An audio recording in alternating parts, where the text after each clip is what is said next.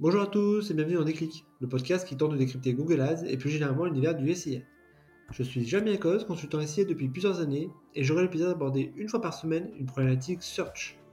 Sans langue de bois mais toujours avec bienveillance, ambition au cours de chaque épisode est de déconstruire les mythes autour de Google Ads, une plateforme qui vient de fêter ses 20 ans, en partageant mes échanges, lectures et retours d'expérience. Pour ce 67e épisode, je me mets dans la peau d'un petit annonceur qui veut communiquer en SIA. Nouvel entrant sur le marché, en position de challenger et avec des budgets restreints, il s'agit ici de montrer très rapidement une rentabilité forte qui va alimenter la croissance future. Par expérience, c'est souvent d'ailleurs plus difficile de gérer des budgets modérés, car chaque erreur, test, quack se paye cash et laisse un trou béant qui entérine la confiance. A l'inverse, la phase d'apprentissage est aussi souvent plus longue, car par définition la profondeur de diffusion est amoindrie. Tout est donc question finalement de précision et de mesure pour arriver in fine à trouver un ROI et ainsi grossir rapidement. Allez, je compte les points. Le premier sujet concerne la création de son propre monopole.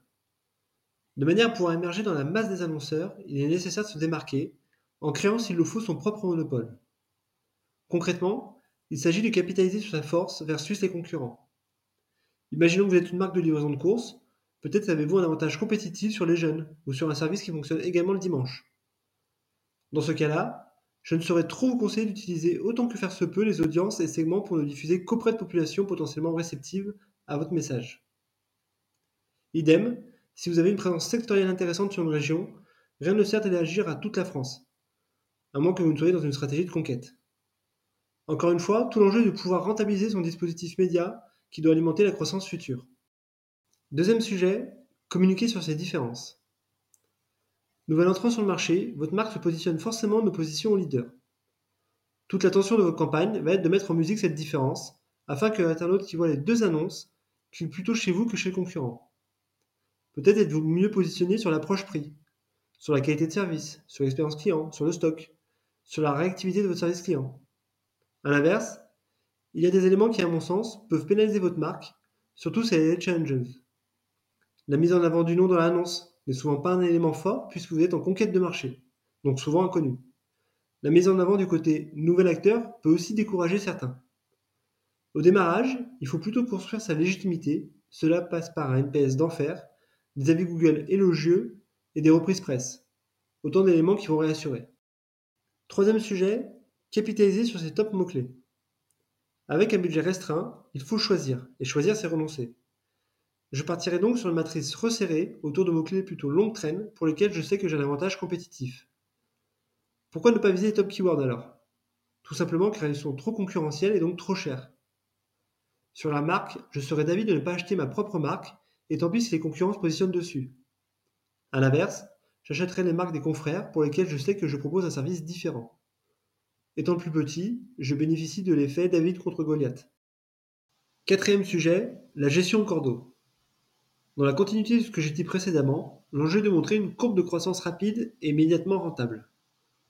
On ne peut pas se permettre d'investir pour tester ou pour apprendre.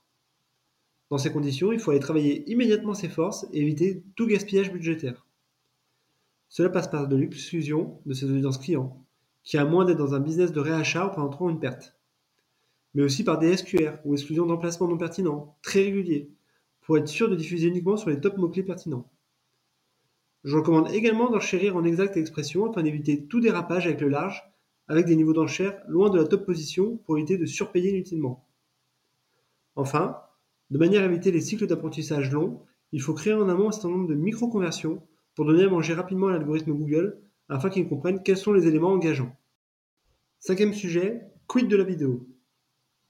Si au vu du positionnement de la marque Challenger, je suis obligé de faire de la rentabilité immédiatement, un des meilleurs moyens de s'assurer un bon niveau de retour sur investissement est d'avoir une marque forte et identifiée.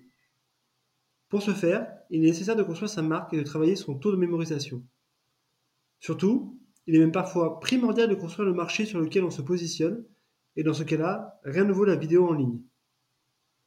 C'est dans ces conditions, et après avoir réussi à trouver une traction forte en SIA pur, que je lancerai dans un temps 2 des campagnes de performance max ou vidéo. Le temps finalement d'identifier les audiences qui te ressemblent le plus et les axes créatifs qui fonctionnent le mieux. De manière à mettre toutes les chances de son côté, le lancement de ces campagnes ne doit être fait que si les assets créatifs produits sont de très bonne qualité, sinon autant jeter de l'argent par les fenêtres. Sixième sujet, les nouveaux entrants ou les challengers jouissent de deux avantages majeurs. Aucun legacy technique ou SI et un actif marque avec lequel ils peuvent être offensifs. Autrement dit, bien souvent digital native, ces annonceurs peuvent proposer des parcours web full intégrés, mettant en avant les meilleures pratiques en termes d'UX et de CRO, ce qui témoigne d'un confort important pour les futurs clients et permet d'avoir des taux de transformation bien meilleurs versus ses concurrents. Ils peuvent ainsi se permettre d'avoir des CPL plus élevés et donc des enchères plus hautes, puisque la transfo sera meilleure. Côté marque, le patrimoine à défendre est encore léger, puisque le pool de clients est par définition restreint. Aussi, dans cette dynamique de conquête, la marque peut oser quelques pas de côté, être agressive et tenter des coups marketing qu'une grande marque statutaire aurait plus de mal à appliquer. Voilà, ce 67e épisode touche déjà à sa fin et j'espère que vous avez eu le déclic. Comme toujours, je suis preneur de vos retours, propositions de sujets en commentaire ou par message privé sur LinkedIn. D'ici là, prenez soin de vous et si vous me cherchez, vous savez où me trouver. Sur Google, bien sûr. Allez, à la prochaine